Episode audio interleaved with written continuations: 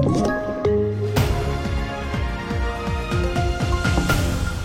Proteststorm kring politikerarvoden, minskad inflation i USA och nu slopas danstillståndet.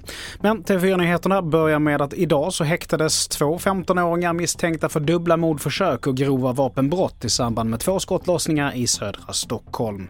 Det var natten till den 28 december som ett flerfamiljshus i Gubbängen besköts med ett stort antal skott och senare samma dygn ytterligare en port i samma fastighet. Båda pojkarna är nu häktade på sannolika skäl och man utreder varför de återvände till brottsplatsen. Och så ekonomi. Inflationen i USA sjönk i december till den lägsta månaden på över ett år. Siffran landar på 6,5 procent att jämföra med 7,1 procent i november. Och så här säger Avanzas ekonom Niklas Andersson om hur det kommer påverka svenskarna. Det som är lite jobbigt det är att vi är i en annan situation och i Sverige så sitter vi lite mer i baksätet jämfört med USA och, och Fed.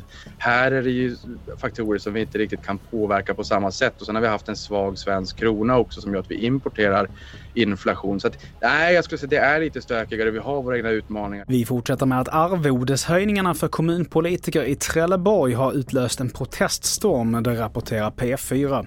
Förvaltningsrätten har fått in över 100 överklaganden, bland annat att det handlar om jäv då de själva fattade beslutet om höjningarna.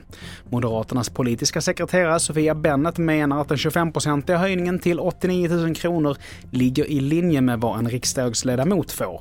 Sen januari 2022 ligger dock det arvodet på 71 500. Och till sist, från och med 1 juli i år så försvinner det hårt kritiserade lagkravet på danstillstånd. Tillståndet infördes på 50-talet för att få slut på det så kallade dansbaneeländet som många ansåg ledde till moraliskt förfall.